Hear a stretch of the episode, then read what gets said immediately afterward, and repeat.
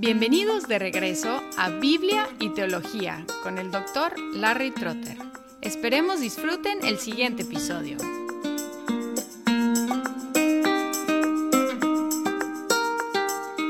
En Efesios 4:4 Pablo escribió, Hay un solo cuerpo y un solo espíritu, así como también ustedes fueron llamados en una misma esperanza de su vocación. Un solo Señor, una sola fe, un solo bautismo, un solo Dios y Padre de todos, que está sobre todos, por todos y en todos. Entre esta lista está un solo bautismo. Y es cierto que es la experiencia de todos los cristianos o casi todos los cristianos. Fuera de grupos como los cuáqueros, los amigos, todos los cristianos practican el bautismo y podemos unificarnos en este acto que tenemos en común somos los bautizados. Sin embargo, como reconocemos, a esta altura de la historia de la Iglesia hay diferentes perspectivas sobre qué es el bautismo, y hay debates a veces muy rencorosos sobre qué significa el bautismo. Básicamente hay cuatro perspectivas. La perspectiva católica romana es que el bautismo lava el pecado original y los demás sacramentos, sobre todo la confesión y la penitencia, lavan los pecados posteriores. Como he mencionado anteriormente, el bautismo funciona automáticamente, ex opere operato. En la iglesia luterana también bautizan a los infantes, los hijos de los creyentes, pero insisten en que tiene que haber fe presente en la persona bautizada. Para los luteranos, por medio del bautismo, Dios da el regalo de la fe a la persona bautizada, ya sea infante o adulto. Es decir, que el bautizado es un creyente porque Dios comunica, Dios da el regalo de la fe a la persona bautizada. El infante bautizado se convierte en un creyente en ese momento. En las iglesias reformadas, incluyendo la presbiteriana, el bautismo es un símbolo, un sello y una señal del pacto de gracia que Dios ha hecho con su pueblo, tanto con los creyentes como con sus hijos, y consideran a los hijos como parte de la comunidad del pacto, parte de la iglesia, y por lo tanto también reciben la señal del nuevo pacto, que es el bautismo. En las iglesias bautistas y muchas iglesias independientes no denominacionales que no se llaman bautistas pero comparten esta creencia, el bautismo es una señal de que una persona ha creído en Jesucristo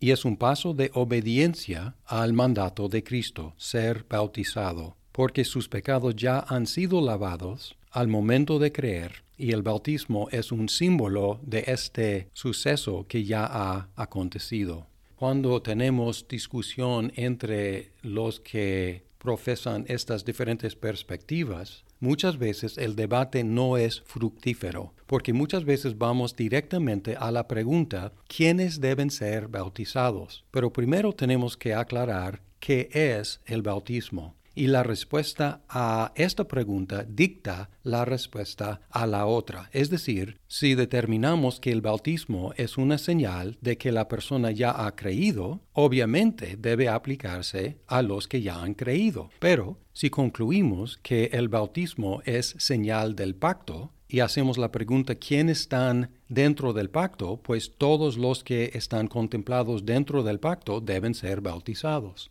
No voy a interactuar con la postura católica romana ni la postura luterana. Voy a dirigirme a las dos perspectivas que considero más sólidas y que son las más practicadas y también debatidas entre los protestantes confesionales, es decir, la postura bautista y la postura reformada. Todos reconocemos que el bautismo en algún sentido reemplaza la circuncisión. En Colosenses 2, 11 y 12, Pablo escribió, También en él ustedes fueron circuncidados con una circuncisión no hecha por manos, al quitar el cuerpo de la carne mediante la circuncisión de Cristo, habiendo sido sepultados con él en el bautismo, en el cual también han resucitado con él por la fe en la acción del poder de Dios que lo resucitó de entre los muertos. Estos dos versículos no son fáciles de interpretar. Pero todos estamos de acuerdo en que Pablo está presentando el bautismo como el cumplimiento del significado de la circuncisión. Los bautizados han recibido la verdadera circuncisión. Ahora, los bautistas insisten en que la circuncisión seguía una línea física, mientras que el bautismo es espiritual y no tiene nada que ver con la familia biológica. También la postura bautista se basa en la ausencia de un mandato positivo de bautizar a los infantes y en una supuesta disyunción entre el pacto con Abraham y el nuevo pacto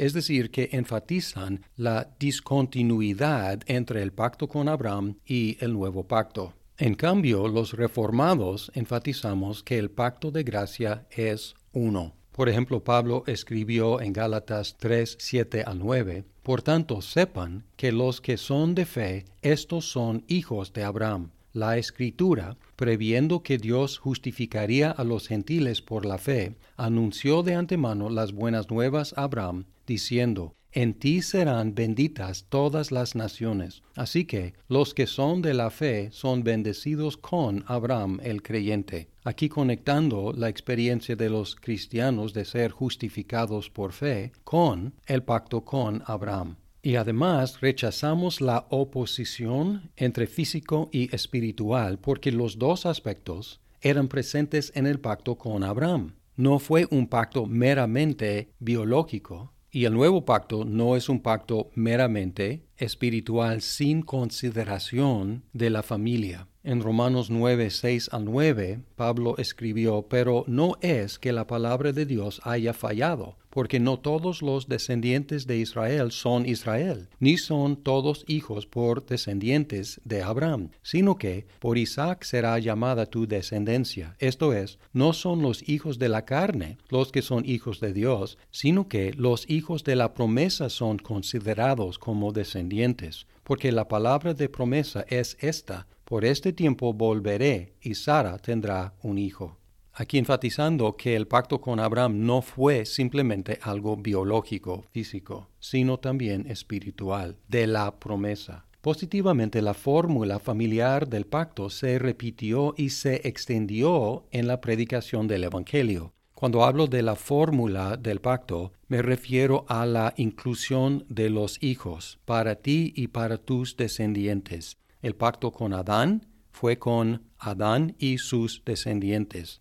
El pacto con Noé fue con él y con sus descendientes. El pacto con Abraham fue con él y con sus descendientes. El pacto con David fue con él y con sus descendientes. Es lo que encontramos a través del Antiguo Testamento. Y luego llegando al Nuevo Testamento, en la primera predicación en el Nuevo Testamento del Evangelio, después de la venida del Espíritu Santo, Pedro declaró en Hechos 2, 38 y 39, Arrepiéntanse y sean bautizados cada uno de ustedes en el nombre de Jesucristo para perdón de sus pecados y recibirán el don del Espíritu Santo, porque la promesa es para ustedes y para sus hijos y para todos los que están lejos, para tantos como el Señor nuestro Dios llame.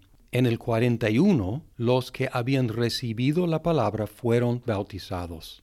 Y todos estamos de acuerdo que los que reciben la palabra deben ser bautizados. Pero además, en el 39, Pedro repitió la promesa que es para ustedes y para sus hijos. Y luego agregó y para todos los que están lejos, es decir, las naciones, cosa que ni siquiera Pedro entendió completamente en ese momento. Pero aquí la promesa se amplía en lugar de restringirse. En otras partes del Nuevo Testamento encontramos que los hijos de los creyentes son parte de la iglesia, miembros de la iglesia y considerados santos. Por ejemplo, en 1 de Corintios 7:14 Pablo escribió, porque el marido que no es creyente es santificado por medio de su mujer, y la mujer que no es creyente es santificada por medio de su marido creyente. De otra manera, sus hijos serían inmundos, pero ahora son santos, santos, la palabra que se utiliza para describir a los cristianos. También en Efesios y en Colosenses, Pablo se dirigió a los padres y también se dirigió a los hijos como parte de la iglesia. Y la última línea de argumentación tiene que ver con la supuesta ausencia de ejemplos de bautismo de los infantes o de los niños. Primero tenemos que reconocer que el bautismo de los adultos creyentes no es una cuestión de un mandato positivo, sino del ejemplo que encontramos en la Biblia. Es decir, que no hay mandato positivo que diga bauticen a los creyentes, pero es el ejemplo que encontramos en la Biblia. Y paralelamente no hay mandato positivo que diga bauticen a los hijos de los creyentes, pero sí tenemos unos ejemplos, los más claros en Hechos capítulo 16. El primer caso es de Lidia.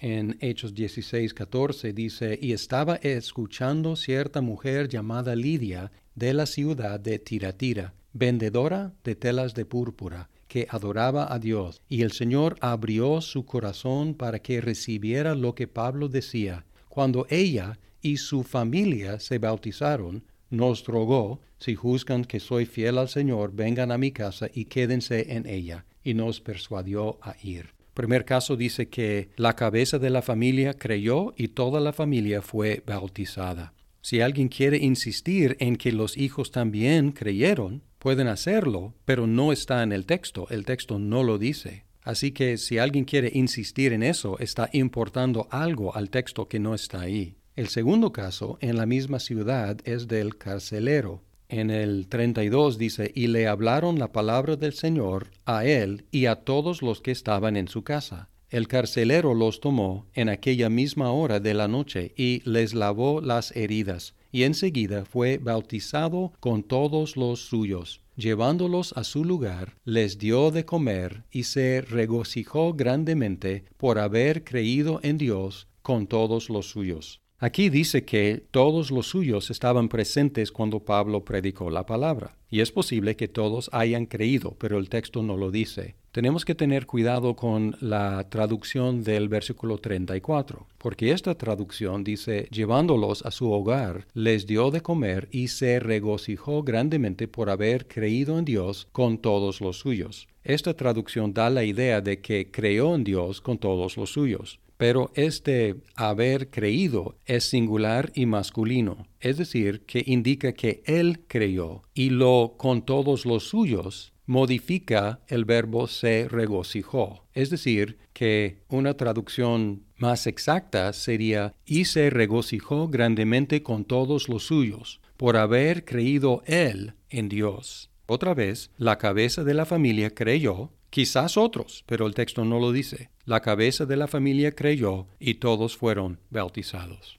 Además, hay otras menciones de bautismos familiares, pero es suficiente lo que he mencionado para demostrar la inclusión de los hijos de los creyentes en la iglesia y para ser parte de la iglesia, uno tiene que haber sido bautizado. Así entramos en la iglesia por medio del bautismo. No pienso haber resuelto el asunto para la satisfacción de todos en este breve podcast, pero espero haber presentado correctamente las diferentes posturas y además una breve y clara explicación de la postura reformada. Concluyo con la definición que da el Catecismo Menor del bautismo en la pregunta 94, que dice, ¿qué es el bautismo? El bautismo es un sacramento en el cual el lavamiento con agua en nombre del Padre, del Hijo y del Espíritu Santo significa y sella nuestra unión con Cristo, nuestra participación en los beneficios de la alianza de gracia y nuestro comprometimiento de ser del Señor. Y a pesar de las diferencias que tenemos entre diferentes ramas de la Iglesia cristiana, podemos unificarnos en este símbolo y sello que nuestro Señor Jesucristo nos ha dado para identificar, separar y comprometer a los suyos.